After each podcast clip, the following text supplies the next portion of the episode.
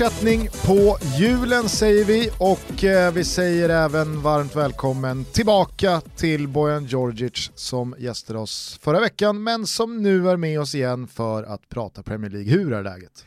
Det var bra tack. Eh, mellandagsrea, det är då man ska passa på att köpa mina julklappar. Exakt. Det, det, är ju smarta man ger bara presentkort. Så, så Nej vad opersonligt! Presentkort kan man fan väl inte ge till någon man bryr sig om? Eller? Det är alltså, bättre än cash. Min, min dotter... Jag tänkte kuvert med cash, är inte det bättre? Min dotter skulle nog säga, jag tar hellre presentkort eh, på klädaffären pappa än att du köper. Nej men jag tänker bara personligen, jag förstår presentkort, ingen fara. Ja. Men istället för de pengarna, 2000 på NK, ja. ta ut 2000, lägg dem i kuvert, de öppnar sig, 400-500 där. Bara ja. känslan att ta pengar istället ja, för Här är jag helt med dig Bojan, helt med dig. Och, Då har du gjort jobbet, du har gått till en bankomat. Det är ju, det är ju mer juggestilen alltså. Du har lyft madrassen. Och jag är mer jugge alltså, än vad jag är svensk. Hörni, jag tror att vi inte lurade någon med att Bojan är här igen efter att ha gästat oss eh, i eh, torsdags, utan det här spelar vi in samma dag. Således, när vi nu ska summera Premier League-hösten, så kommer inte den 18 eh, omgången att ha någon plats i vårt surr eftersom den spelas i helgen. Vi fuskar lite, men vad fan det är jul, vi vill också vara lite lediga, Tompa ska sova ruset av sig borta i Rönninge Men ska och jag inte vi spela in ett avsnitt på, på måndag? Jo det är klart att vi ska, ja. men i våran Premier League-summering eh, hittills ja, som ja, folk hör så. så. kommer vi inte kunna ta hänsyn äh. till då till exempel Manchester City-Leicester utan den har vi avhandlat i måndags. Watford United. Exakt, eh, men det vi däremot eh, redan vet är ju att det har varit en otroligt händelserik Premier League-säsong. Ska man dock börja så ska man väl börja i toppen. Liverpool har tappat två poäng hela den här hösten. Otroligt vilken jävla resultatmässig säsong de gör suveräna. Och det är inte bara att de behöver spela bra för att ta med sig tre poängen utan att de kan verkligen gräva djupt och få med sig den lilla turen. Och den lilla turen får du när du är så jävla självklar i ditt ledarskap som Jürgen Klopp har varit. Han har verkligen byggt det här huset från grunden. Och det han sa i de intervjuerna han tog över, ge mig de här säsongerna så kommer ni få se resultat. Och det har han fått. Vilka fina spelare nyförvärv. Hela tiden rätt folk på rätt plats, fylla de här hålen. Och nu ska man få in också en Minamino, hitta honom för reapriser och kan vara hur, hur, bli hur bra som helst med den här utvecklingen. Jag är så imponerad av det han har gjort och hur alla har verkligen Men nu har han ju också kommit till ett läge där han har byggt eh, huset. Det ja. är väldigt vackert och så kan han bara addera inredningsdetaljer mm. i det här och så blir det lite, det lite bättre hela tiden. Som Minamino till ja, exempel. Det är planering. Han, han gör allting långsiktigt. Planerat. långsiktigt, det är ingenting Även om han har gjort det på stress, jävligt kort tid, stress. det ska ju säga. Ja. sägas. Alltså, om man jämför med andra klubbar så kanske har fått bygga över en längre period. Liksom. Så han, har, har det varit långsiktigt men han har gjort det jävligt snabbt. Kolla poängskörden förra säsongen och så blir man tvåa. Ja. Förstår du vad det är för Premier League-säsong vi hade? Vad var det för två klubbar? Och nu är det Liverpool och bara tagit ännu större kliv mot den efter, efterlängtade titeln efter nästan 30 år. Ser du Minaminos ankomst vara starten på någons exit? Ehm, inte av de här eh. Alltså Firmino, Salah, Mané eh, måste vara kvar. Eh, det blir väl att den här breddspelaren och en spelare du kan använda eh, som man har gjort med Shaqiri. Jag tror inte han har fått den här utväxlingen som man har velat ta i början. Han har ju fått spela lite mer nu mot slutet. Men det är just den typen av spelare han kanske tänker på att ersätta och tillsammans med Origi ha lite andra alternativ. Så att även om mittfältet inte är det mest kreativa så spelar de på det sättet så att de får ut maximalt utav Klopps fotboll. Ibland de klagar man saknar kanske någon kreativ spelare. Men det har gått bra med eh, Fabinho, väldigt... Henderson, Wijnaldum. Ja, men det, det var ju det och det var ju väldigt mycket snack under ganska lång tid, även när det började gå bra för Liverpool. Om att, så, vad, vad är det man ska göra nu inför sommaren? Vad, vad är det för spelare man ska, man, man ska ta in? Ja men van Dijk sitter så här. Jo men en kreativ mittfältare, någon som verkligen kan lägga pass och sånt där. Man pratar inte lika mycket om det nu. Men Fabinho måste komma tillbaka ja. eh, också. Det, även om de har skött sig väldigt bra, eh, de har vunnit matcher, hans, hans frånvaro får inte vara för länge. Han saknas ju fortfarande när jag ser Liverpool på det centrala mittfältet. Han har verkligen tagit de här kliven. Han användes inte i början när han kom ju. Det var han som var den stora spelaren tillsammans med Kita. Men sakta men säkert matchade in honom, anpassade sig och är ligans bästa defensiva mittfältare. Han är så där härligt ful som bara Fernandinho kan vara. Med de här taktiska frisparkarna. Och samtidigt har han faktiskt bättre blick för spelet än vad många tror. Han kan slå de här bollarna djupt på de här, den här fantastiska trean där framme. Men jävlar vad Henderson har börjat göra det. Ja. Otroligt eh, vilken precision han har fått i högerdojel. Alltså. Återigen, ja, alltså, det måste man ge något till tränarstaben. Liksom, att man ändå, trots att spelarna är klara så att säga, vuxna och liksom i seniorspel och alltihopa, så lyckas de skruva på dem. Vet du vad jag älskar? Hendersons inlägg på ett, har ni märkt dem? Varje gång det kommer tillbaka på ett, han är så jävla bra på att hitta den här bortre delen på straffområdet med den precisionen. Och, mm. Han är inte Trent Alexander-Arnold, men nej, han är bra. Det, nej, men samtidigt har han också skruvat hans roll. Och även nu när han får spela defensiv mittfältare har varit bättre än han var där förra säsongen. Men han är ju såklart, enligt mig, Henderson är ju bättre i en mer framskjuten roll där han får sätta in den här pressen, ta de här djupledslöpningarna. Och där är också Klopp ska ha eloge. För många hade sagt, oh, men du är lagkapten, var kommer vi hitta den här rollen du måste spela? Äh, man är aldrig orolig. Jag vet han är så jävla sympatisk och jag tycker inte att han är för mycket. Många tycker att Klopp är för mycket. Jag tycker fan inte han är det. Jag tycker han är bara ärlig. Även hans intervjuer, han är som jag. Han får en fråga, han svarar på allt annat förutom den frågan han har fått. Det är bara att det är så jävla mycket tankar i huvudet och han två och en halv timme, två och en halv timme kan han stå och bara prata själv. Jag såg nyligen en eh, dryg minut med Jürgen Klopp när han pratade om just ledarskap och hur han ser på ledarskap, vad som är viktigt. Och... As a leader you cannot be the, the, the last who comes in and the first who goes out. That's how it is. You have, don't have to be always the first coming in or the last going out. It's um, like this, but you have to be an example as well. That's how it is. You have enough confidence, and that's very important for a leader because confidence. If I would expect from myself that I know everything and I'm the best in everything, I couldn't have confidence. But I don't expect, expect that. I, I know I'm good in a couple of things, really good in a few things, and. Um, that's enough. What I can do, my confidence is big enough that I can really let people grow next to me. It's no problem. I need experts around me.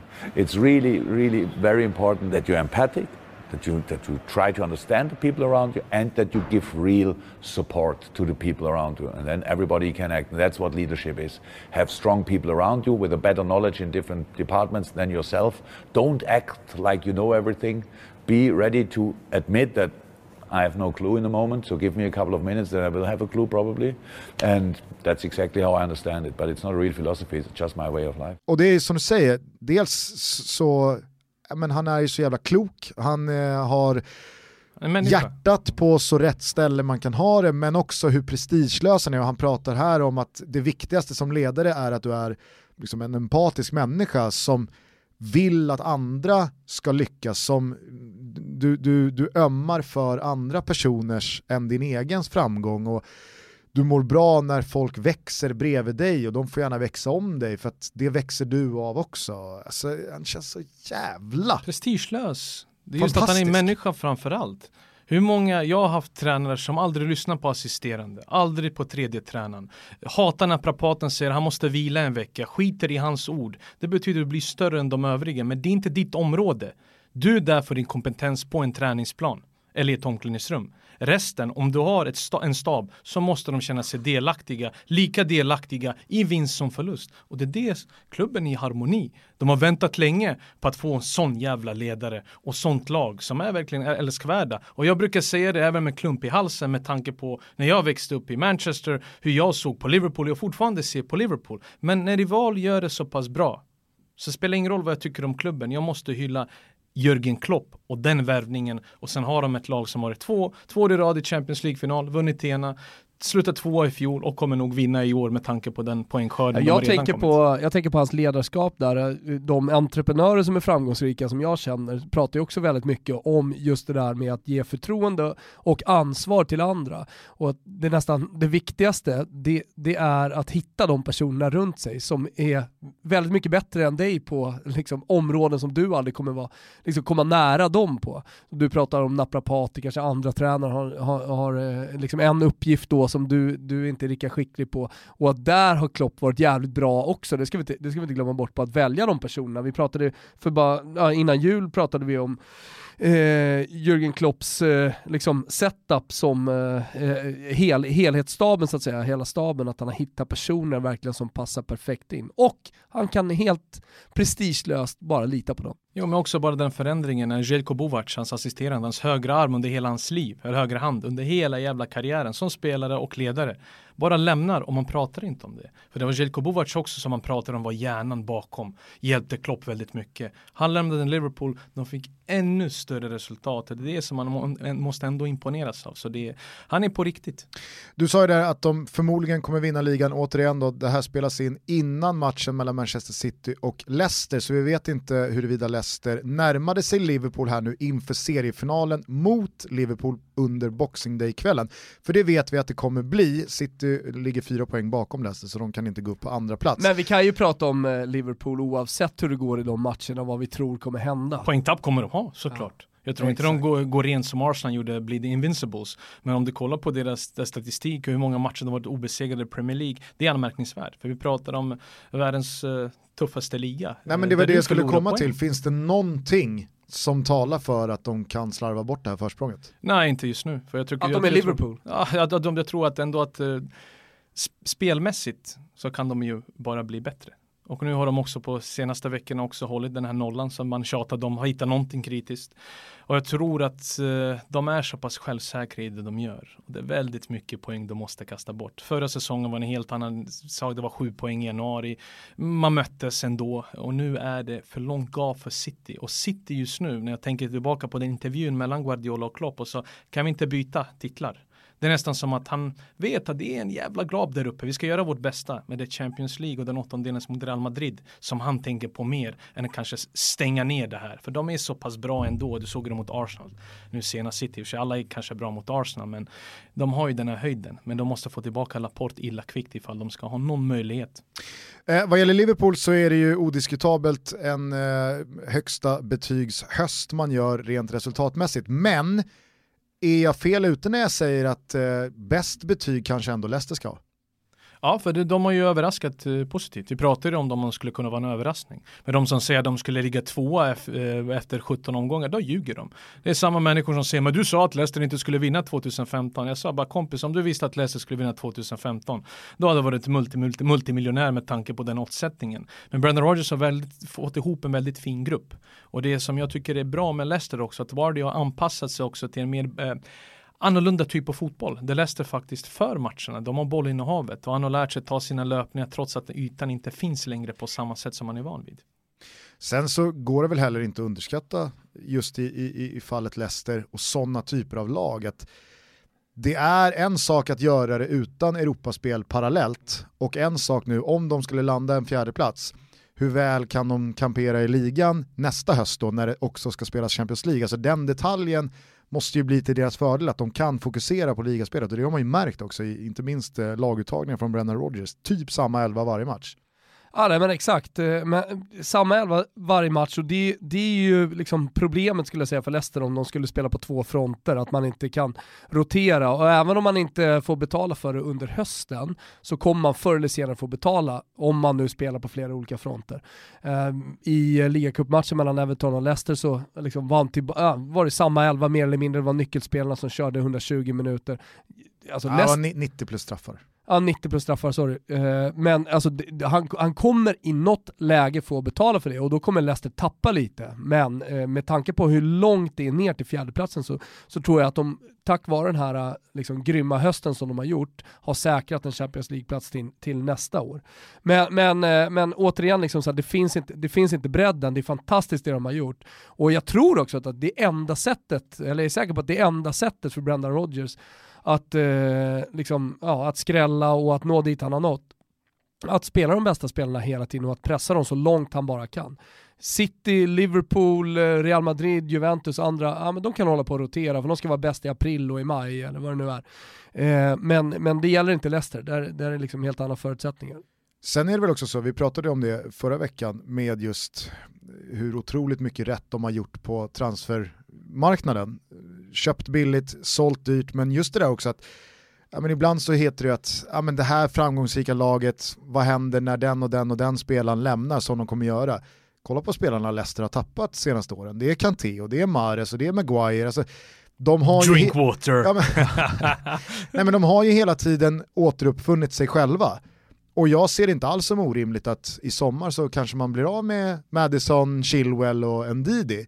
Men jag är heller inte liksom, eh, osäker på huruvida de kommer hitta ersättare till de här spelarna. För de har ju bevisat flera gånger om att de jag, gör. Jag tror de vet också sin plats i, i näringskedjan. Jag tror att de är tillräckligt smarta att veta. Ja, det är väldigt veta. viktigt. För det har de gjort. Men det är just att man har långsiktigt, man vet att okej, okay, vi riskerar att tappa de här tre spelarna. Hur ersätter vi dem i tid? Så att den övergången blir mindre smärtsam. Och det har de gjort fantastiskt bra. Vilka och långsiktigt, jag tror de redan har koll på det också. Ja, 100 procent. Alltså de, de, för de här stora klubbarna, stora drakarna, med de pengarna, det går inte att säga nej.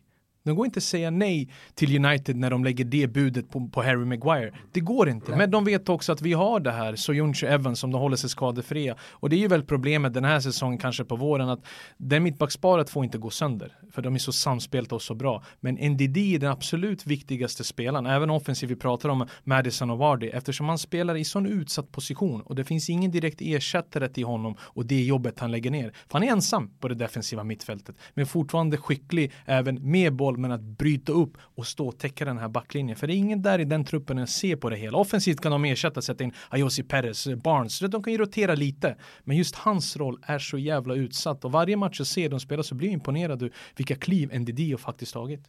Superstarka eh, papper också, förlänga med Brandon Rogers när han uppvaktas av framförallt Arsenal här för ett tag sedan, att, ja, men att han också signar ett nytt kontrakt och visar att min framtid är här i Leicester.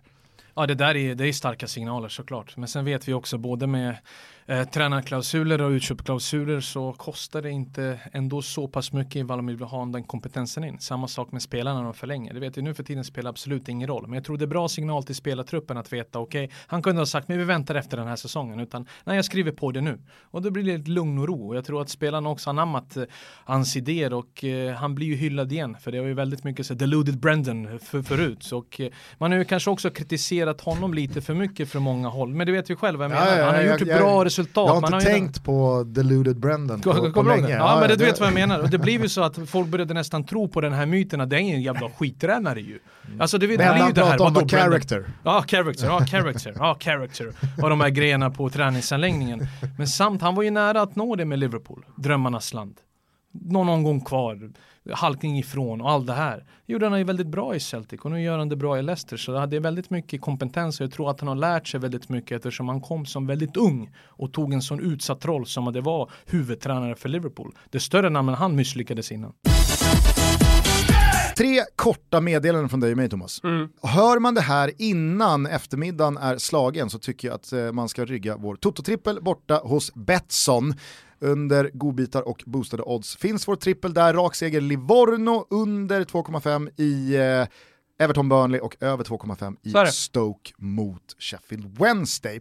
Dessutom så tycker jag att eh, för alla er som våndas över vad man ska ha, ha i glasen på nyårsmiddagen, mm. Pepsi. Ja. ja, men det är faktiskt ett bra tips. Jag har ju sagt det några gånger, men eh, Pepsin är ju det bästa alkoholfria alternativet. Håll inte på med alkoholfritt vin, alkoholfri öl och, och sånt piss, utan det, det, det, är Pepsi som gäller. Hallon, Pepsi Hallon, ja. är väl eh, ja, men, väldigt mycket nyår. Ja, ja, verkligen. Ny smak eh, från Pepsi. Fan, skoja till det lite. Festa på lite. Kör Pepsi Hallon. Och vårt sista mellandagstips till alla våra lyssnare är att eh, teckna ett abonnemang hos Simor. För mm. inte bara får man ju sport och fotboll i världsklass, där finns ju också en rad serier, filmer, mm. dokumentärer och eh, dunderprogram att följa. Det är väldigt enkelt, typ vi kommer inte bli besvikna. Sitta och nöta en hel bytte-bytt-säsong. ja, jävla, alltså, jävla bra René Nyberg är. Ja. Ja, är, är det min idol? Ja, hon, hon, är tillsammans med Ola Wenström bäst. Mm. Mm. Eh, stort tack till Simor för att ni är med och möjliggör Toto Balutto. Stort tack. Nu fortsätter vi prata med Bojan. Lagmässigt då, vilka lag vill du nämna i den positiva skaran jämte Liverpool och eh, Leicester efter knappt halva ligan spelad? Wolves på grund av att de har slagits på två fronter. Inledde säsongen väldigt svagt. Många var inne på det. Jo, men det är Europa League-spelet och kvalen och gruppspelet som kommer förstöra för dem. Men sakta men säkert, de är svårslagna. De tar sina poäng och även där har de inte bredden. Han gillar ju att köra med samma elva, kanske en eller två byten. Men de har verkligen skärpt till sig och ligger där, där de ska ligga och fan har gått vidare från Europa-gruppspel första gången på år och dag när vi pratar om Wolverhampton Wanderers. Cutrone måste jag liksom undrat ett par gånger under hösten att säga värvades inte jag för att spela sen? Ja men sen har du Raul Jiménez och det är väldigt svårt att ersätta Raul Jiménez och det han alltså, gör. Och sen har Adama Traore har hittat rätt också. Nu snackar vi inte bara om snabbhet med Adama Traore. Han har den fortfarande, vad fan det är en 100 meters löpare. Men produkten, mm. det sista passen, inlägget, han betyder mycket bättre på. Han ja, det, mer eller hur? Och, och menar, sätter, sätter han det och får ja. kontinuitet även i, i poängskörden då, då börjar vi snacka om en riktigt jävla bra spelare. Nej, som, jag tycker ändå...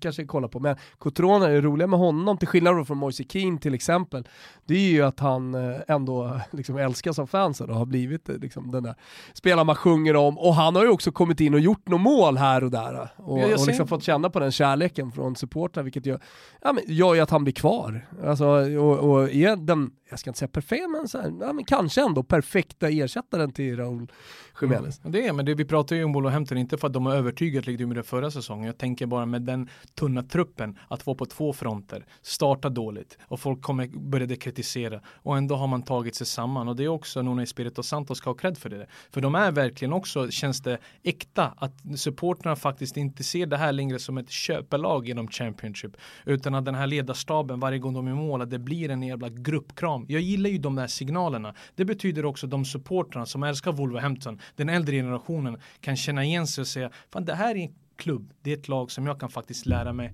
att älska. Och det finns de här inslagen också, men inte minst med Nevers också. Jag tror Robin Nevers kommer också, Robin Nevers kommer också väl eh, lämna Wolverhampton snart, för det finns ju en höjd där också.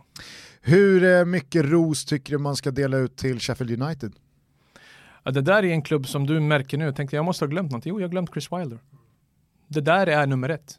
Skit i Wolverhampton, vi pratade om Leicester, därför jag hamnade på, nej men alltså, ja. det är därför jag hamnade på Wolverhampton, just med två fronter, ändå imponerande att bibehålla den höga placeringen i ligan. Men Sheffield United, med den budgeten, hur de har tagit sig an Championship först och främst, när de var så utsatta. På tal om budgeten så tror jag att det, det var någon som sa att uh, det Manchester United betalar för Sanchez varje månad, x det som liksom Inter betalar i lön, är mer än vad eh, hela Sheffield Uniteds spelarbudget är. Nej, de är. Det, det är den mest positiva överraskningen. Om vi, om vi ska vara så. Eftersom det inte bara den här Championship-fotbollen folk tror som tog upp Sheffield United. Det var inte så. Det var också ett mer spelande lag.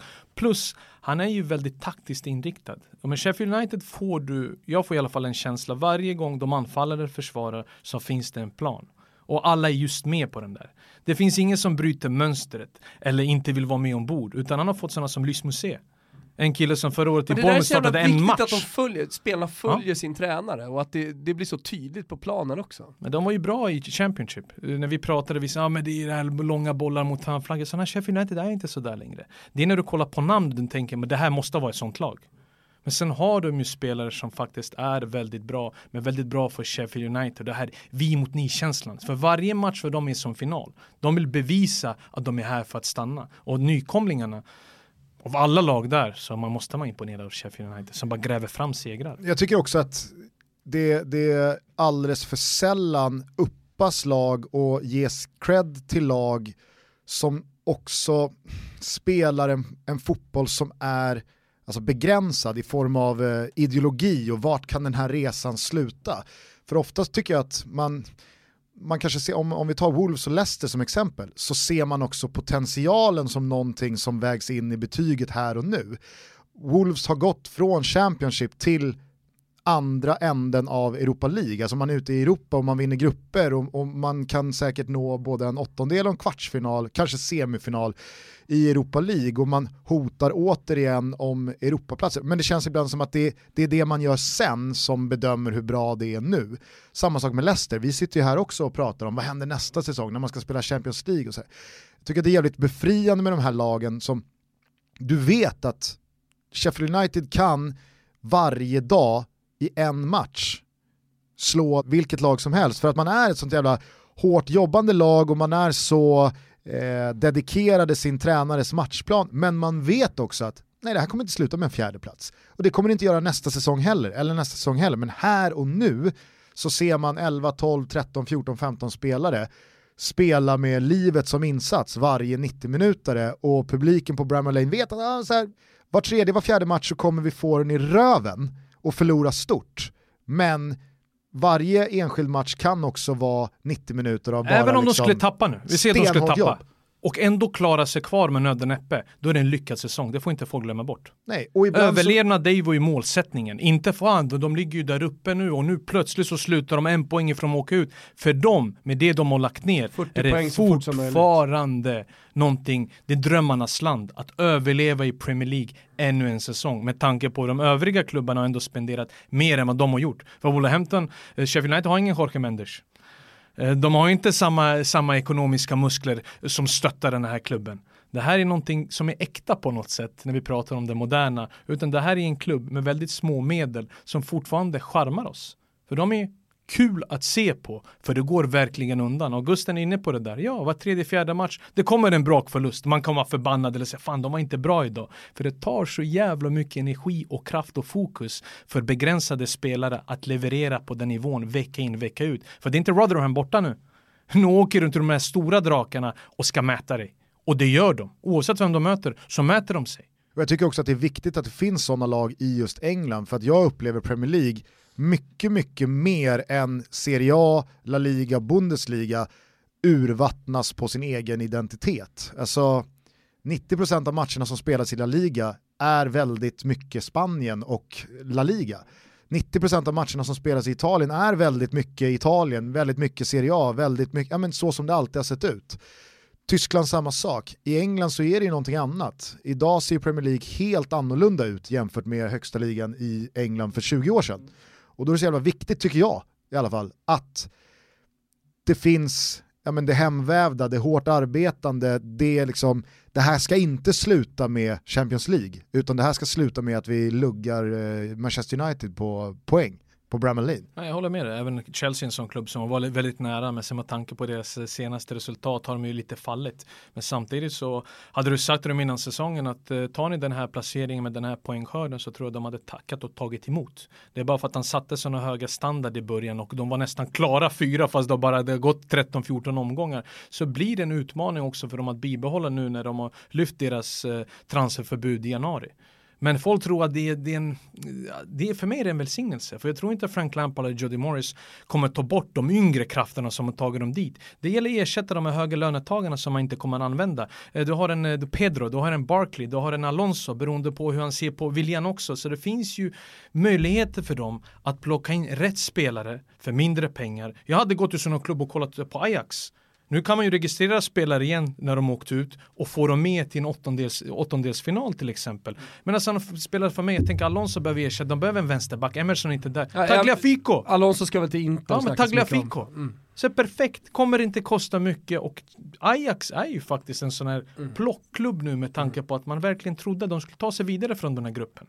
Men det gjorde de inte. Ja. Och nu kan du ha möjligheten Van att använda Beek dem. och... Ja, Van alltså, Van der Beek Ziyech till exempel, ja. att han är fortfarande kvar. Mm. Danny Van der Beek hade varit perfekt för United i den här rollen. Ziyech är också inte så purung, alltså, han är ändå rutinerad nu, han har varit med i ett Champions League-spel långt upp, vunnit titta med Det finns ju guldkorn att hitta. Definitivt. Ja, och just att uh, Chelsea var ett av lagen som gick vidare från den gruppen, det ska ju också adderas till den här hösten. Tack. Att Chelsea gör ja, men som du är inne på, på förhand hade alla tagit en fjärdeplats och avancemang från Champions League-gruppen hej, vad, vad, mer kan man begära? Och sen är det väl inte så jävla konstigt när man har Chelseas trupp med den snittåldern och med så pass många unga spelare att det också kommer lite dippar här. Ja, men det, det som händer fronter, också, ja. det är ju Tammy, Abra äh, Tammy Abraham som liksom har fått sitt stora genombrott, gjort så mycket mål som han har gjort. Ja, men då, då man hittar den här spelaren så kanske tack vare då det här transferförbudet, för annars kanske man hade funderat efter tre mållösa matcher på att spela den som man hade köpt in mm. under sommaren för att ge honom speltid och Gusten, utrymme. Mm, Gusten pratade om två fronter ja.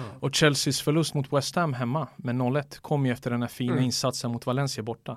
Sjuk match, ja. grym match. Mm. Och deras förlust nu mot Bournemouth kom efter att de hade slagit Lille och tagit sig vidare i Champions League, till en Champions League åttondelsfinal. Och det är just det här på två fronter att det, truppen är fortfarande inte spetsig nog för att kunna förändra på vissa positioner och få den här energin och effekten du behöver. Så de två förlusterna mot West Ham och Bournemouth tror inte jag sker ifall de inte spelar gruppspelsmatchen i Champions League som var direkt avgörande och tömmande. Det tömmer en mentalt och du tror att du kan bara ställa ut skorna. West Ham är i dålig form, vi slår dem. 0-1. Samma sak med Bournemouth. Man gör inte mål i rätt läge, man missar någon chans. Dålig del av säsongen, dålig del av säsongen. mot strupen. Och det är sex poäng. Jag tror det enda, det är de sex poängen han tänker, nej de här sex poängen borde vi ha haft. För oavsett vad så borde vi ha Och där har han säkert lärt sig något ja, när han kommer till det här läget nästa gång. Man lär sig väldigt mycket så. Jag Han tycker... är också en ung tränare. Liksom. Ja, det är ändå en, jag tycker ändå en fjäder i hatten. Eh, oavsett så att de har tappat lite i form. så lite positivt på Chelsea, men på negativa sidan så hittar vi väldigt många lag. Vem? Ja, men det, vi kan vi börja nu. Nej, jag, finns, tänkte fan positivt. Det, det, är fler, det är fler hattar utan fjädrar i än vad det är fjädrar i hattar eh, när vi summerar den här första halvan.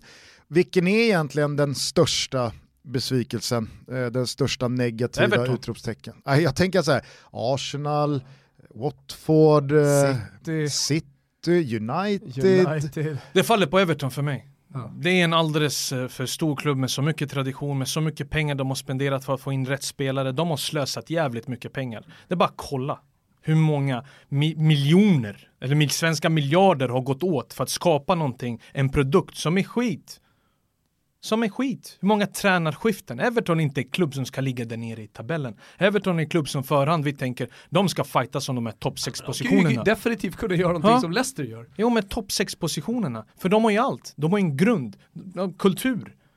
Och det är ändå inte dåliga spelare och en dålig trupp som ska vara där nere och tänka fan de är ju närmare för att åka ut än att sen ta sig upp där de ska vara någonstans. För mig är det Everton. Finns det några spelare som du direkt tänker på sådär som du verkligen eh, Får jag bara innan du svarar ja. på den frågan säga att det, det som fascinerar mig mest med Everton det är ju en position som eh, är den man kanske borde titta på först när det gäller att så här, hamna rätt i en ombyggnation av en, av en, eh, en, en trupp eller en ombyggnation eller en nystart i en klubbs satsning mot att nej, men nu ska vi ta nästa steg. Alltså, säga vad man vill om Harry Maguire, men Ole Gunnar Solskär och Manchester United, de fattar att så här, vi behöver, precis som Liverpool gjorde med van Dijk, öppna plånboken för att sätta the mittback. För det är därifrån det utgår. Men tittar man på Arsenal, tittar man på Watford, tittar man på Everton inte minst, att man inte kan identifiera att så här, vi har för dåliga mittbackar och då kommer vi släppa in mål. Och släpper vi in ett, två, tre mål varje match, hur fan ska vi vinna matcher? Hur fan ska vi ta de poängen vi behöver? Och att så värvningsbenägna Everton ändå har varit senaste året, att ingen har kunnat se så här, Jeremina, Holgate, Michael Keane och en gammal Phil Jagielka som nu har lämnat. Men alltså så här, att det är uppsättningen.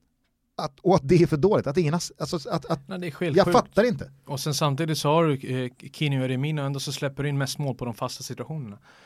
De två är, alltså Jeremina är mycket bättre i offensivt straffområde. Men så kommer Jeremina var åttonde match och gör en jävla galen nick. Jo men det är offensivt straffområde. Han är ändå bra på huvudet. Jo men straffområdet ja. offensivt, när han ska attackera en boll. Och då har han råd att missa kanske, där man ändå är nära. Och det är vad han gör i defensivt straffområde också. Det är hela tiden man lämnar sina zon platser, positioner för att mm. attackera en boll för att vinna. Där missar de alldeles för mycket och jag är med Gusten där. Du kan lägga 50 miljoner pund på Richarlison för att få honom över. Men du kan inte lägga ett par miljoner pund på en bra Premier League mittback bara för att vara lite säkrare i defensiven. För så fort Alltså det är som är fram, framför Pickford, det är en mardröm. Det är likt lite Chelsea när jag ser eh, Kepa när han spelar med Zuma och Christensen. Alltså den triangeln, lik med den. Alltså det är många av de här trianglarna. Samma sak med Leno framför med Sokratis, Louise eller vem det är. Nej, Chambers. Ja, Chambers. Uh. Men alltså du vet vad jag menar, de trianglarna. Ja, ja. När de inte funkar, det är hej då då. Ja. Vad spelar det för roll vad vi har framåt? Och det är det som är så konstigt i just fallet Everton, för där man, det känns som att man har värvat och öppnat plånboken på alla positioner. Vi tar och Schenk Tossen, ah, men nu, nu är inte det någon lyckad värvning, men man visar ändå så här, han ska vi ha. CDB, eh, Bernard, eh, du har... Sigurdsson eh, 50 miljoner. Ja, eh, Vad kostar han 40-50 miljoner pund? Gbamin som man har ersatt... Eh, Nias. Alltså det, det är, det är, många spelare som man spenderar väldigt mycket på, som sitter på höga löner. Alltså kommer från också stör, fantastiska ja, säsonger med tidigare Som stör miljön. Också. Ja. Som inte anpassat yeah. sig. Everton supportrarna är fortfarande väldigt gammaldagsa. De, inte bara de vill se lirare, de vill se ett homogent lag som verkligen ställer upp varandra. Att man på Goodison Park, som man gjorde faktiskt mot Chelsea när Duncan Fergusons första match, att man vinner någon duell i början, åtminstone visa att man vill. Och sen löser man det andra offensivt, utan man tänker först skydda mitt hem och därifrån kan vi utveckla det hela. För jag tycker ju att om man då jämför med Arsenal eller med andra liksom, negativa överraskningar som ja, men Watfords jumboplats får man ändå anse vara en sådan också. Ja, det... Så tycker jag att Everton har ett ganska bra lag, de har en ganska fin trupp. De borde kunna göra så mycket mer. Men ska du släppa in 2,8 mål varje match, tro fan att du inte plockar dina poäng liksom. Vi får se om, om det är Carlo Ancelotti som ska styra upp det här. När det här avsnittet är ute kanske han till och med är officiell. Men eh, de behöver ju någon som bygger från grunden. Och på tal om att bygga från grunden, vi kan komma tillbaka till Everton om ni vill. Men när Fredrik Ljungberg kom in i Arsenal, eh, ytterligare en klubb och ett lag som har problem med eh, sin defensiv och började prata om att han behövde mer energi offensivt. Han behövde mer fart och fläkt. Det var det, en, det enda han har pratat om Nej, han kom han in. har pratat om hur dåligt självförtroende alla har. Det har han också pratat om, också pratat exakt. Nej men är du med på vad jag menar? Alltså du säger att du, du, du, du ska bygga bakifrån här nu Bojan. Hur kan du, efter att ha varit andre tränare i Arsenal så länge som han har varit, jag vill Fredrik Ljungbergs eh, liksom, bästa, absolut. Men hur kan du då börja prata om offensiven och bara liksom vara, vara där liksom? Jag, jag har så jävla svårt folk... för den typen av eh, fotbollsfilosofier, för den känns, så, den känns så grund. Jag menar alla visste att Jürgen Klopp kom med en gegenpressing och en fantastisk jävla offensiv, men alla visste också att han hade problem med defensiven. Han släppte in alldeles för mycket mål i Dortmund, gjorde han i Liverpool i början också. Han visste det uppenbarligen själv också, för nu har han satt defensiven. Där måste ju Arsenals arbete börja innan man ens tittar på offensiva spelare och utveckla, utveckla anfallsfotbollen. Eller? Nej, jag, jag håller med dig, det är en trupp som inte drar jämnt. Det är det som stör mig. Jag tycker att spelarna i sig inte visar tillräckligt med respekt till de som kommer till Emirates eller som Nej, följer dem på Många som inte visar respekt. Alltså, mental, alltså. mental, mentaliteten, utan de skiter i det. Anser mm. sig själva vara större Özil än klubben. senast blev utbytt. men det, där, där var det enda jag tänkte, Fredrik, bara gå upp och ta ja. tag i det hela. Mm. För du är inte vem som helst. Du är legend i Arsenal. Du har varit med om saker som ingen av de spelarna som spelar i Arsenal nu kommer någonsin få uppleva kanske. Men ändå bara vara lugn och tyst och låta honom sparka oavsett vem det var mot. Och det betyder att jag har ingen respekt. Det är ändå Per Mertesacker, hans kompis som sitter där. Och ändå Fredrik Ljungberg. Och då borde man markera det direkt. För den där hatar jag att se. Lik med tjackarna slänger av, oavsett vad som händer. Det händer för mycket saker kring Arsenal som är så negativt utanför. Så jag förstår att de inte drar jämnt på en plan. Jag förstår att man får lite hybris efter att man slår West Ham trots att man var dåliga i 60 minuter. Där West Ham faktiskt slog närmare en 2-0 mål än en kvittering. Men det är så mycket som är fel från högt upp ner till omklädningsrummet och träningsplan. Och det var för djupt vatten för Fredrik att kliva in i det här ögonblicket. Kanske naivt att tro. Alla hade hoppat på det. Men också naivt att tro att det skulle ske en förändring per automatik.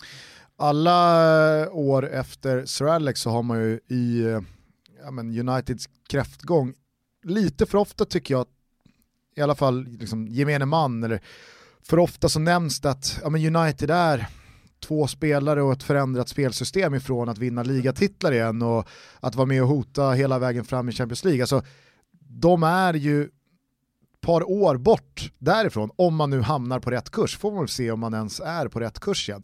Men det där kan jag känna just med Arsenal också, att i många sätt att diskutera Arsenal och prata om Arsenal så är det fortfarande som att så här, Jo men om man bara, om man bara spelar Lacazette och Aubameyang på topp tillsammans och om man bara sätter en mittback så är Arsenal återigen en titelutmanare. Alltså när man ser det här Arsenal, det, det, det, det är en klubb i spillror. Ser du Arsenal över en överskådlig framtid ta sig tillbaka till att vara ett hot? För jag tycker inte Arsenal... Nej, inte den närmaste framtiden om man ska vara helt ärlig. Jag ska, ja. De måste kolla på tränarposten först och främst. Det är någon som kan förändra. Tror du eh, Arteta är rätt val? Eh, den, det, det är ett stort frågetecken med tanke på att han varit under Peps ledning under så pass många år.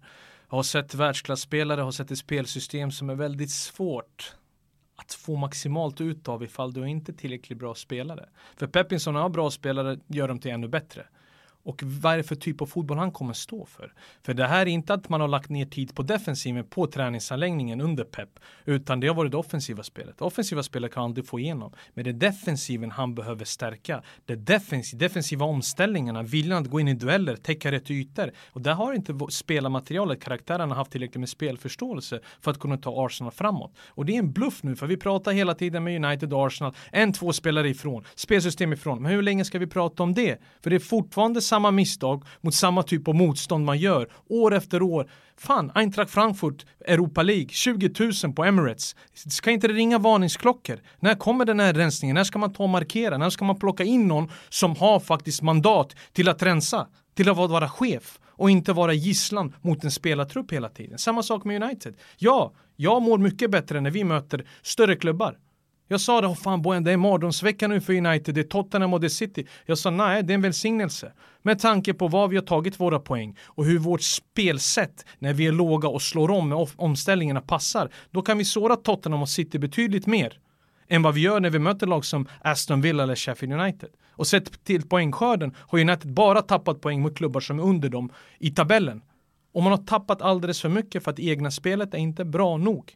Kreativiteten saknas, mönster saknas, när det inte finns ytor för Rashford att löpa in i, då är man hämmad. James har inga ytor, Martial får inga ytor. Du vet, det blir jobbigare och det är vad Olle Gunnar måste fortfarande utveckla. Nu är vi på Manchester United. Ja, men det är bara komma över ja, med ja, Arsenal. jag, men... jag förstår det. F har du kvar ditt jobb på, eller får du besöka Manchester United TV fortfarande? Ja, men det grejen är att jag jobbar ju betydligt, jag jobbar ju betydligt mer i år på Viasat än vad jag gjort tidigare.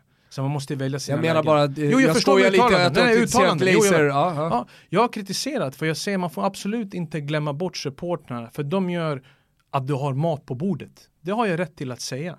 För därifrån, från de posterna, måste det bli en förändring. Du måste få till en klubbchef, en sportchef som är fotbollsintresserad, fotbollsorienterad. Ed Woodward gjort fantastiska saker med att värva sponsorer, pengar, men resultaten måste ju synas på plan också. Den länken måste bli betydligt bättre. Kanske till och med en, en, en, en till person. Ja, det är en kassako. Och de har pratat om en att... riktig sportchef. Kommer du ihåg förra säsongen? Ja, de, mm. vi ska, sporting director ska in. Vad har hänt med den? Ett år vidare och det är bara så att den är bortglömd. Det är nästan som att man vill sminka över det, lura supportrarna lite. Det var väl också Rio Ferdinands namn som nämndes? Ja men du vet vad de ska ta, de ska ta Van de Sar, någon som har gjort det, någon som vet det. Det är sådana typer du behöver hämta in. Du, behöver, du kan inte ta chansningar just på den här rollen. Du måste ha någon som har hanterat en stor klubb, som har gjort resultat, vet vad de yngre betyder, vet vad egna betyder, men samtidigt spetsa också med världsklasspelare. Och där kan du bara nå när du tar nästa steg in till Champions League. Och sen kan du bygga vidare på det. Vi får inte drömma oss bort och säga, nej nu ska vi tävla om, nu ska vi tävla om ligatiteln. Nej, vi är ljusår ifrån det. Mm. Vi måste ta steg för steg, trappa för trappa. Jag måste bara fråga dig där, eh, eftersom jag inte riktigt har släppt eh, arsenal -pucken. Nej men inte heller, jag bara, det är bara att jag blir ja, så nej, jävla... men får jag bara, eh, Vad tycker du, alltså, sett till läget Arsenal också är? För att jag vet ju ingenting om Mikael Arteta som tränare. Nej men exakt. Och är inte det en lite för järv det är en väldigt eh, chansning, om vi nu får kalla det så, för att det är ju, han har aldrig haft huvudansvar Nej. för ett lag. Är det inte, sett till hur Arsenal mår och sett till hur de ligger till, är det inte lite väl järvt att ge Arteta jobbet nu? Sen beror det också på vilka eh, tränare man har haft kontakt med, vilka större namn har sagt nej, det här är inte läge för mig att eh, göra Arsenal till en bättre klubb eller få dem på rätt bana. Det här är väldigt djärvt, det är en jävla chansning. Undrar om man tänker lite på Jürgen Klopp, att han kom in under en säsong och att eh, det finns en acceptans från supporterna kanske då att det blir en liten... Klopp kom från Dortmund, vi var ju vana. Du vet, han kom gegenpressen, du vet, ge honom tid. Han har visat att han kan mäta sig med de stora drakarna. Klopp. Det är Jürgen Klopp, han har mätt sig med Bayern München, han har vunnit, tagit dem till Champions mm. League-finaler med mindre budget där de tagit hans bästa spelare. Då han har haft ett ansvar. Arteta har varit med Guardiola. Mm. Och såklart att Guardiola har inflytande på honom och sättet han vill spela. Arsenal är inte offensivt. Arsenal är verkligen skydda sitt hem och sitt straffområde. För de släpper till chanser mot vem som helst. På världens enklaste saker. Alltså det är så här A och O i fotboll. Man lär sig när man är pojke. Det gör de inte ordentligt. Och det är just den här bilden jag har av en spelartrupp och spelare som är inte enade. Att det är alldeles för mycket grupperingar, det är gamnackar, det är så mycket negativt runt omkring att de glömmer bort faktiskt att de spelar för Arsenal Football Club.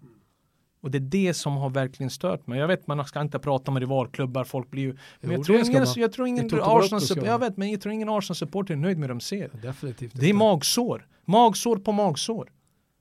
Och det måste bli en ändring. Det är en det jävla är bara att lyssna på Arsenal TV. Ja men de är ute i minut 70. Det jag älskade med Arsenal sist, TV, alltså. faktiskt, de ska ha lite cred, sista 0-3, 92 minuter mot City, de som är kvar sjunger. Mm. De vill ha sin klubb tillbaka. De är där, inte för att de ska lämna parkeringen, ställa upp Arsenal TV och klaga. Utan de vill ge dem någonstans någon kärlek, att de inte ska glömma bort vad det här går ut på. För de är verkligen i en mörk tunnel, och jag vet inte. Det enda ljuset jag ser det är något tåg som kommer emot dem. Det är inte det här ljuset där för att hitta något positivt. Fan, jag tyckte du, du, du satte fingret på en uh, detalj där som jag inte riktigt tänkte på. Alltså varför tog inte Ljungberg chansen att ställa sig upp och möta Nej. Özil när han kommer ut och bara skälla ut honom inför allihopa på läktaren. Ah, För då hade ju Ljungberg räddat sig själv och sitt eget anseende. Ja, oavsett om han har varit kvar eller inte. Exakt, för nu kommer eh, liksom Arteta eller om det blir någon annan, vi vet ju inte det när vi spelar in det här, men då hade ju folk kommit ihåg det när man pratade om de här 4, 5, 6 matcherna som Ljungberg gjorde som caretaker eller interim eller vad man nu vill benämna det som. Att så här, ja fast Freddy visade ändå att enough is enough och det här, alltså vi kan torska mot City, fine, men vi kan inte bete oss så här inför våra hemmasupportrar.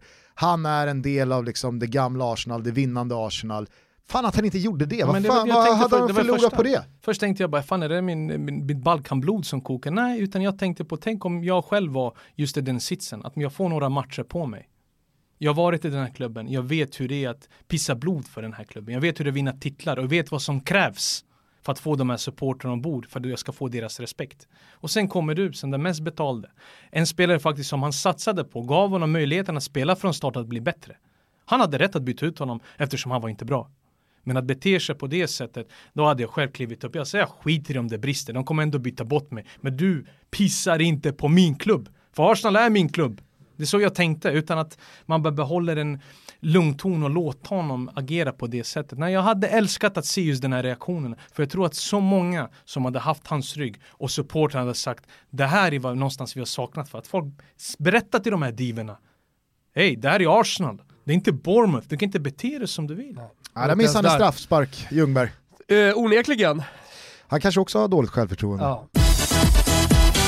Om man, om man bara kollar på spelare, finns det några som uh, verkligen uh, så sticker ut tycker du åt ett eller annat håll under den här hösten? Efter den där Arsenal-matchen för City så var det många så här van Dijk, Mané, vem har egentligen varit bäst? Nej, det är De Bruyne. Fan vilken match han gör. Men herregud, höger fot, vänster fot. Mm. Transportera boll, fördela passningar, slå inlägg. Finns det någonting han inte gör? Han är grym, han är bäst. Om jag skulle välja en mittfältare just nu att ta i mitt lag, mm. jag hade tagit Kevin De Bruyne. Han är helt jävla otrolig. Säg till mig någon, vi kan gå igenom alla de här storklubbarna ja, Du kan ta internationellt, du kan ta, ja precis. När han är som är bäst. När han är som bäst. Han är omöjlig. Och det har han varit nu då. Han är omöjlig mm. och det är de här skadorna förra året som satte också stopp mm. för de saknade mm. honom, ändå lyckades vinna. Okej nu är han tillbaka så grejen är att jag njuter av att se honom spela. Nu har han saknat en del andra spelare. Kanske ja, det, det, har det, det är inte De Bruyns fel att de ligger där de ligger i tabellen. Nej, han är drivet vad jag gillar med honom. Eh, han är så pass målmedveten. Och du ser, även om han inte pratar för mycket, ibland ser du när han är aggressiv eller arg. Men han är en pådrivare på plan. Genom sitt sätt att spela visar han tydlig ledarskap. Och sådana där spelare är det ont om och få om. För du vet alltid, du pekar ju på honom, det är han som gör skillnaden. Och ändå ser han fram och gör det. Men om vi väljer någon annan, jag måste välja Mané. Mané har varit höstens bästa spelare tycker du? Ja, jag älskar Mané. Jag sa i studion, jag vill adoptera honom. Men det är just, alltså, han vet att han är snabb. Fan fint det hade varit med... Lite creepy. Nej, det, var, det, det, inte, det var lite som när Nalle eh, tog hem den här eh, killen från, pojken från Indien. Var, var det Klubb Goa eller var det? Var det inte eh, han, konstnären Lars, eh, Lars Lerin? Lerin han, han adopterade väl en portugis också, eller en brasse? Var det inte så? Jo, han, jo, det är väl hans partner jag tror att du han tänker är, på? ja, det är hans partner ja, men jag tror också att han adopterade. Att han gör det lilla extra nu. Du vet, han inte... Nej, nu. Ja, nu, nu återvänder vi men till... Men vad då Nalle, det var väl också, det var väl också partner? Ja, fast där, där var det ju adoption. Fan, Nalle alltså. Har han dött? Ja, jag tror det. jag tror det. Okay, Nej men vi går tillbaka. Tunnis. Det är just ja. att han inte längre är avlastningsspelaren. Du vet när Salah kom in så pratade man bara om Salah, klarar man Salah. Ja. Utan Mané kan klara sig utan de två och ändå vara mm. matchvinnare. Fan, hur, hur högt håller vi egentligen Lundstam? Lundström? ja, John Fleck då? Jag trodde du skulle gå in på John Fleck. Ja det får du göra också. Fleck, Lundström, vem du vill. Va? Åh, oh, fan. Chris Basham där bak.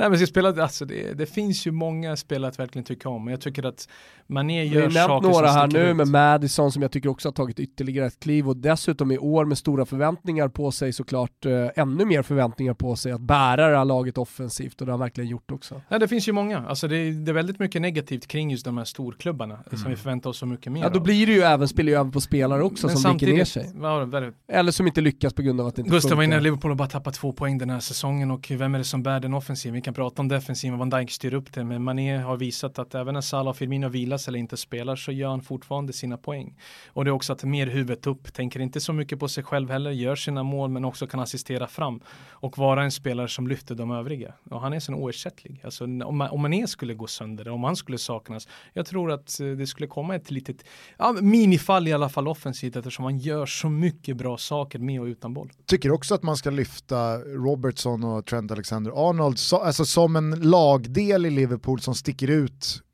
på sådana otroligt mycket högre höjder än alla motståndare.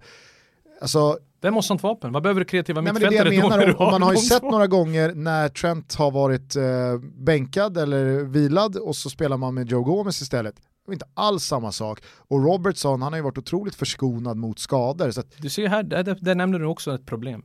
Moderna ytterbackar, poängspelare. Då kan du slippa lite den här kreativiteten på mitten. City däremot spenderar så mycket pengar och ändå fortfarande problem att hitta rätt med ytterbackarna eftersom de blir så pass viktiga när de centrerar så.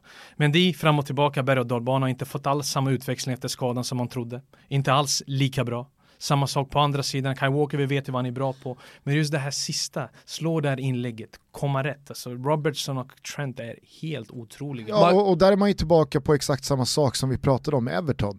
När får du som bäst effekt på dina ytterbackar? Jo, det är när ditt mittbackspar fungerar. Det, alltså, det, det är då du kan ta pröjs på dina ytterbackar i offensiv riktning. För där såg man ju också ytterbackarna i Liverpool i inledningen av Klopps tid, kanske första året ännu mer. Eh, när Trenty kom fram, att ja, men det var inte samma, eh, det var, ja, men det var inte samma leverans och så här, var det någonting man pratade om eh, med, med, med Trenty så var det ju så, ja, men hur är egentligen defensiven? Sen började, sen började mittbackarna då stabiliseras, van Dijk kom in, styrde upp allting, Klopp eh, ändrade på saker och, och då, då, då pratar man inte ens om Trenty Atlantis eh, defensiv. Det är ett underskattat vapen, ytterbackarna. Ah. Samma sak, vi kan gå till min klubb eller prata Manchester United.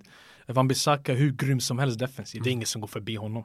Folk har problem. Men det är offensivt han behöver utvecklas och bli ännu bättre. Och på vänstersidan har vi Luxor, det händer inte heller så jävla mycket. Och det blir ett vapen när du möter låga lag, när du behöver komma runt, när du behöver den här sista spetsen, höjden, kvaliteten. Och det saknar du. Och det är därför faller du också kort när du ska just slå lag som vill faktiskt bara ställa om på dig. Och Liverpool har varit fenomenala, hitta honom i Hull City. Hur högt, hur högt håller du Ashley Cole?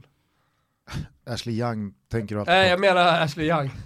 det behöver vi inte gå in på. Jag tror jag har sagt mitt i tv-studion både om Ashley Young och Phil Jones. Någonstans måste det här bytet ske och man måste hitta en vänsterback fortfarande. Brandon Williams är alldeles för ung, har gjort det bra när han har fått chansen, men det är också en utvecklingspotential. Och han är högerfotad dessutom. Och du vet, jag gillar ju att ha ändå när du ska ha moderna ytterbackar att det finns en vänsterfotad ytterback där som kan slå de här inläggen på ett eller snett inåt bakåt istället för att vända in på din högerfot. Han, han, han gillar ju Toto Balutto. Balutto. My name's Ashley Young. I hope you have a very good evening. Enjoy. Enjoy! Uh, uh, Ashley Young där, han gillar Toto Balutto, det gillar vi. Ja, det, det är bra. Men eh, jag, jag hintade lite om det huruvida det, det, är så eller inte. Tycker du att United är på rätt väg eller famlar man fortfarande det har ju diskuterats Ole Gunnar Solskärs vara eller icke vara, han har sämre snittpoäng än eh, alla sina företrädare, han eh, har eh, mindre poäng nu än vad Mourinho hade vid samma tidpunkt i fjol och då fick Mourinho gå. Alltså vart står du i, är United på rätt väg om jag frågar så? Mm, start och stopp. Start, stopp. Eh, min, min största oro är fortfarande taktiskt sett hur man låser upp låga försvar. För kreativiteten saknas något enormt. Eh, United är som bäst, som sagt, när de får slå om. Då har man en plan, hur man spelar sig förbi första pressen, vilka ytor ska man såra? Det var ju perfekt exempel City borta, hur man spelade sig förbi första press och två passningar senare så fanns det yta för de bästa spelarna att utnyttja, där de trivs som mest. Eh, mitt problem är fortfarande att jag inte ser något positivt i vårt spel mot lågförsvar när vi behöver mer parten av bollen och ta med sig de här tre poängerna. Där, där tar det verkligen stopp. Där ser du saknaden just av en kreativ mittfältare När de inte ytterbackarna som deltar så pass mycket i offensiv som de bör vara. Vad tror du händer med Paul Pogba? Uff, den mannen har man diskuterat så pass mycket om och du vet jag är fortfarande i Paul Pogba-lägret. Jag är inte den som majoriteten bara kritiserar. Men tror du att Manchester United kan hitta tillbaka till liksom den bästa? Men vet du vad, han måste hitta tillbaka. Mm. För hans egen del. Och I då Manchester tänker United? Ja, i Manchester United fram till sommaren, för det är ett EM-slutspel och där vill han ju fan delta och vara så bra som under ett VM. Han måste komma tillbaka nu bättre än någonsin. Ta bort allt, borsta av allt det här negativa, för det finns ju plats på det där mittfältet för honom. Att vara så pass bra som bara han kan vara. Det har varit väldigt missnöje, negativitet, skador, är han skadad eller inte skadad? Jag tror faktiskt att den killen är så pass professionell så att han aldrig skulle driva med den klubben att gå och dansa runt eller fejka skada för att han vill bråka sig bort. För han tappar värdefull speltid, värdefulla minuter på en gräsplan. Och det är inte bara att slå om efter tre fyra månader när och varit skadad och bli bäst igen. Utan du behöver spela. Så de här sex månaderna nu från januari fram till det här EM-slutspelet är ju stora för honom. Jag tror också att det är viktigt för Manchester United som klubb att inte göra sig av med Paul Pogba, för det symbolvärdet det också sänder, att bli av med Paul Pogba när man också vet att man inte kan hämta in någon från den hyllan, från den positionen ansedd vara i världen. För det kan inte United längre. Det var ju förvånande att United i den positionen kunde plocka Pogba från Juventus när de gjorde det. Sen att Mourinho var nykritad och klar, det, det gjorde såklart sitt och alla trodde att nu kommer Manchester United påbörja vandringen tillbaka till toppen. Där är man inte, man är förmodligen längre bak nu än vad man var då. Och således så tror jag att det blir jävligt viktigt för United att hålla kvar Pogba för att kunna attrahera andra spelare. Tappar man Pogba nu eller i sommar, alltså då, då sätter man sig tillbaka tre år i tiden också vad gäller transferstatus. Jag tror hans grej också var det personliga missnöjet. Jag tror att han valde United när han lämnade Juventus för det var startskottet på någonting nytt. Att hans namn skulle locka spelare som är på samma våglängd som honom. Att United inte kunde vara där längre som det var mm. under uh, Moyes som van Gaal, utan nu skulle man ta kliv framåt mot ligatitlar, mot avancemang i Champions League. Men sen blev ju spelarvärvningarna Tack. mycket, mycket sämre spelarna som kom in höll inte samma nivån. Så någonstans när jag tänker som spelare, ta bort det här klubbkänslan, det är att man känner sig lite lurad när man kommer till franska landslaget och man ser alla de här namnen skina i deras klubbar. De slåss för saker och där blir han ju ständigt kritiserad på en klubblagsnivå. Så den biten får man inte glömma bort, för ibland blir det verkligen att som spelare känner man sig jag mot världen, jag mot dem. Och då glömmer man bort lite den här klubbkänslan och vad han än gör så blir han kritiserad. Han kan inte ha okej okay matcher då han är sämst på plan, utan han måste hela tiden dominera. Men spelaren runt omkring honom, jag tycker inte har varit bra nog eller värvningarna för att få maximalt ut av honom och hans även position på plan har inte varit till hans fördel. Sen har han ju också gråtit ut, borde inte ha Lagt vissa kommentarer, citat, intervjuer att han ville bort. Så mycket respekt borde han visa till en klubb där han faktiskt växte upp i. Fick möjligheten att skina i Juventus, kom tillbaka, spenderade stora pengar på det. Han har allt i sig för att vara en ledare. Det såg vi minst sagt nu under sista VM. Mm. Hur folk lyssnar på honom i omklädningsrummet. Och hans röst, även när jag varit på försäsongslägren med United och spenderat den tiden. Han, han är hörs. så respekterad. Han hörs, med både på och utanför plan. Vet du, jag ser honom väldigt som en kärleksfull person. Som kramar massören, naprapaterna, pratar med presscheferna.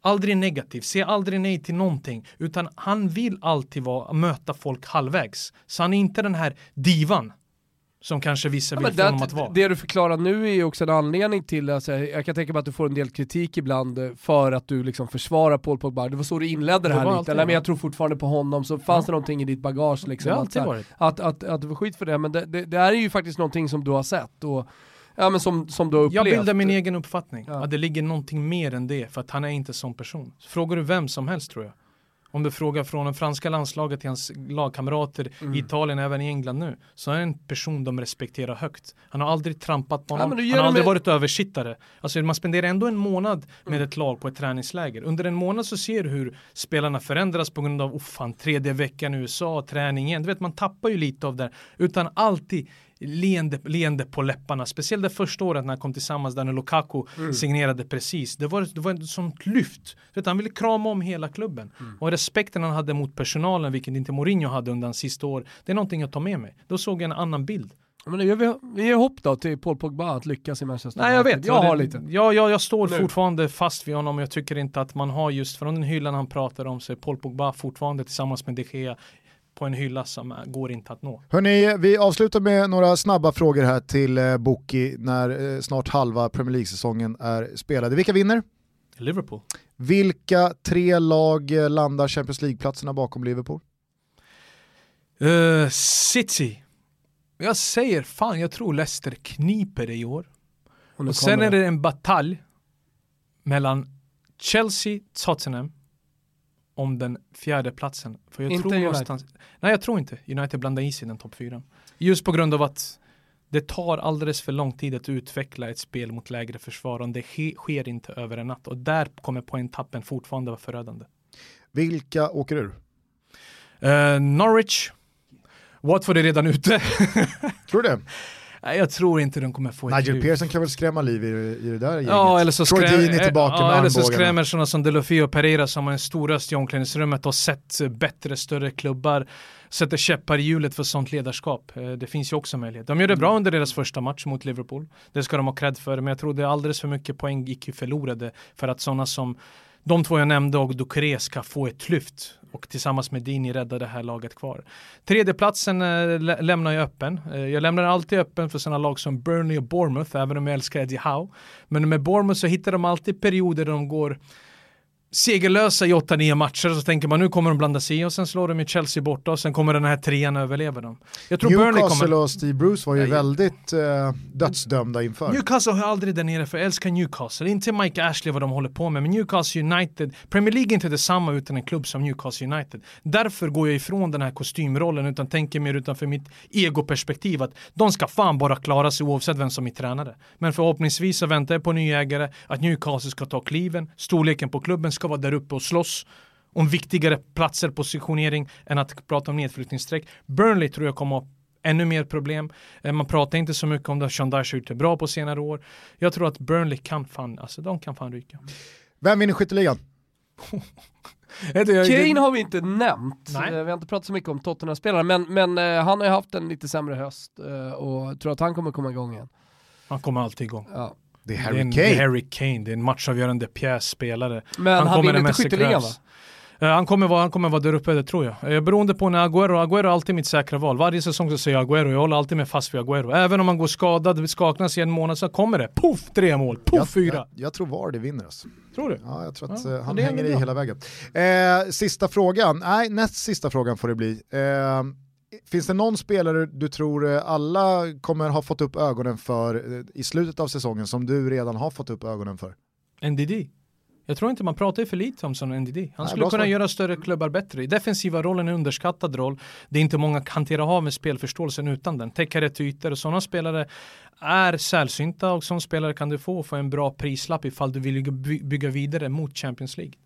Sista frågan då, tror du att åren i Manchester United och eh, hans exit därifrån på riktigt förändrade någonting hos José Mourinho eller Nej. tror du det bara är en tidsfråga innan Mourinho är good old José igen? Han började så United också, bli inte lurad av det. Det var det positiva leendet på läpparna, alla mådde bra, man skulle kramas när fotograferna var där och jag vet, man skulle få över folk på sin sida. Såklart att de har stor respekt för honom, han har ju uträttat stordåd, men det kom ju en förändring eftersom när han lämnade Chelsea för sista gången, då kom ju också förändringen i att sätta att vara mot klubben, mot folk runt omkring. Det är inte mot spelarna främst, utan hur han får folk som jobbar för klubbar känna sig runt omkring och det skapar också en negativ trend. Just nu får man hoppas på det kortsiktiga, att han har tagit tag i Tottenham, för det finns ju fortfarande saker i den truppen att få ut mer av än vad man har lyckats med att göra och nu är de på rätt väg resultatmässigt. Ja, känner du dig eh, nöjd Ja, och glad härligt. Tompa? Det är ju mellandagar, vi kastar bort julen, vi blickar mot eh, nyårsafton. Vad ska jag på nyårsafton? Nyårsafton är... Dricka fruktdestillat Eh, innan i, maten. I sängen ska jag vara halv ett har jag sagt eftersom jag jobbar den första januari. Vi har en stor sändning, en lång sändning. Vilket fruktdestillat eh, tycker du bäst om? Vilken Eh, frukt? plommon. Plommon? Okej, jag gillar päron. Nej, Är det plommon okej? brännvin. Ja, päron är bra. Kroska Päron är bra. Ja. Eh, och sen så är det väl så att vi går ut från den här studion nu, eh, imaginärt i alla fall, går hem, sätter oss i tv-soffan och kollar på Bojan. Det är Boxing Day. Bara en sån sak. Precis. Bojan i kvadrat för alla Bara en sån Toto-lyssnare. Fan vad härligt. Jag är ensam. Hörru, Va, eh, är det någonting, ska du skicka, jag tänker på det när du sätter det där i studion, kan, kan du ta med dig någon liten liksom så här hälsning till Toto Balotto? Det behöver inte vara så här, hej jag vill hälsa till Toto Balotto, du förstår vad jag menar med? Det hade har, varit starkt. har vi ett kodord till Sekten är boxing? stark. Nej, Toto-sekten är har du ett stark. kodord? Cirkus kanske? alltså Nej, så att nej. du nämner ett lag liksom som cirkus. Nej, jag ska- jag ska liksom. börja- Ja, om jag sitter- cirkus. vad sa du Bojan? Om jag sitter med... Cirkus, jag cirkus, ja, cirkus, ja, det här är cirkus. Ja. Försvarsspel är cirkus. Ja, men jag tycker att det är ett bra kodord, eller har du något annat? Nej, jag kör, jag ska, om jag sitter med Erik Niva så ska jag köra den här sången som man fick senast. Niva, Niva. Då vet Ja, att det är en hyllning det är en till fin blinkning. publiken. Ja. ja, ja. Fin ja, blinkning. ja, det är en fin Ja. blinkning. Cirkus eller Niva, ja men det är bra. Det är bra. Niva, Niva. När han ska börja prata där, skulle, då vet ju folk. Det är Han har ändå berättat om det, han har ändå berättat om det. Jag var ju för- tvungen att fråga honom. Ja, ja, det är härligt. Tvungen att fråga honom. Han kommer eh, på nyårsdagen hörni, det är bara några Kul. dagar bort också. Då Precis. s- ska vi fortsätta att summera 2019 som vi har gjort nu med Bojan. Fantastisk sittning! Nej, det, är alltid, det är alltid kul att komma tillbaka. Ja, stort tack för att du kom och gästade oss, alltid lika roligt att se dig. Ha en eh, fantastisk, intensiv och härlig eh, arbetsperiod här nu över mellandagarna och eh, nyår. Eh, så får du ha ett gott nytt år också. Cheers mate. Cheers! Ciao tutti! I am just a poor boy, though my story is seldom told. I squandered my resistance for a pocket full of mumbles, such are promises. All lies and jest, still a man hears what he wants to hear and disregards the rest.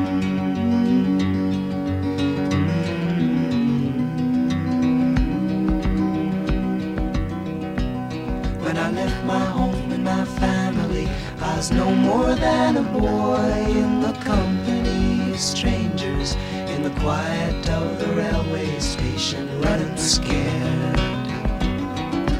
Laying low, seeking out the poorer quarters where the ragged people go, looking for the places only they would know.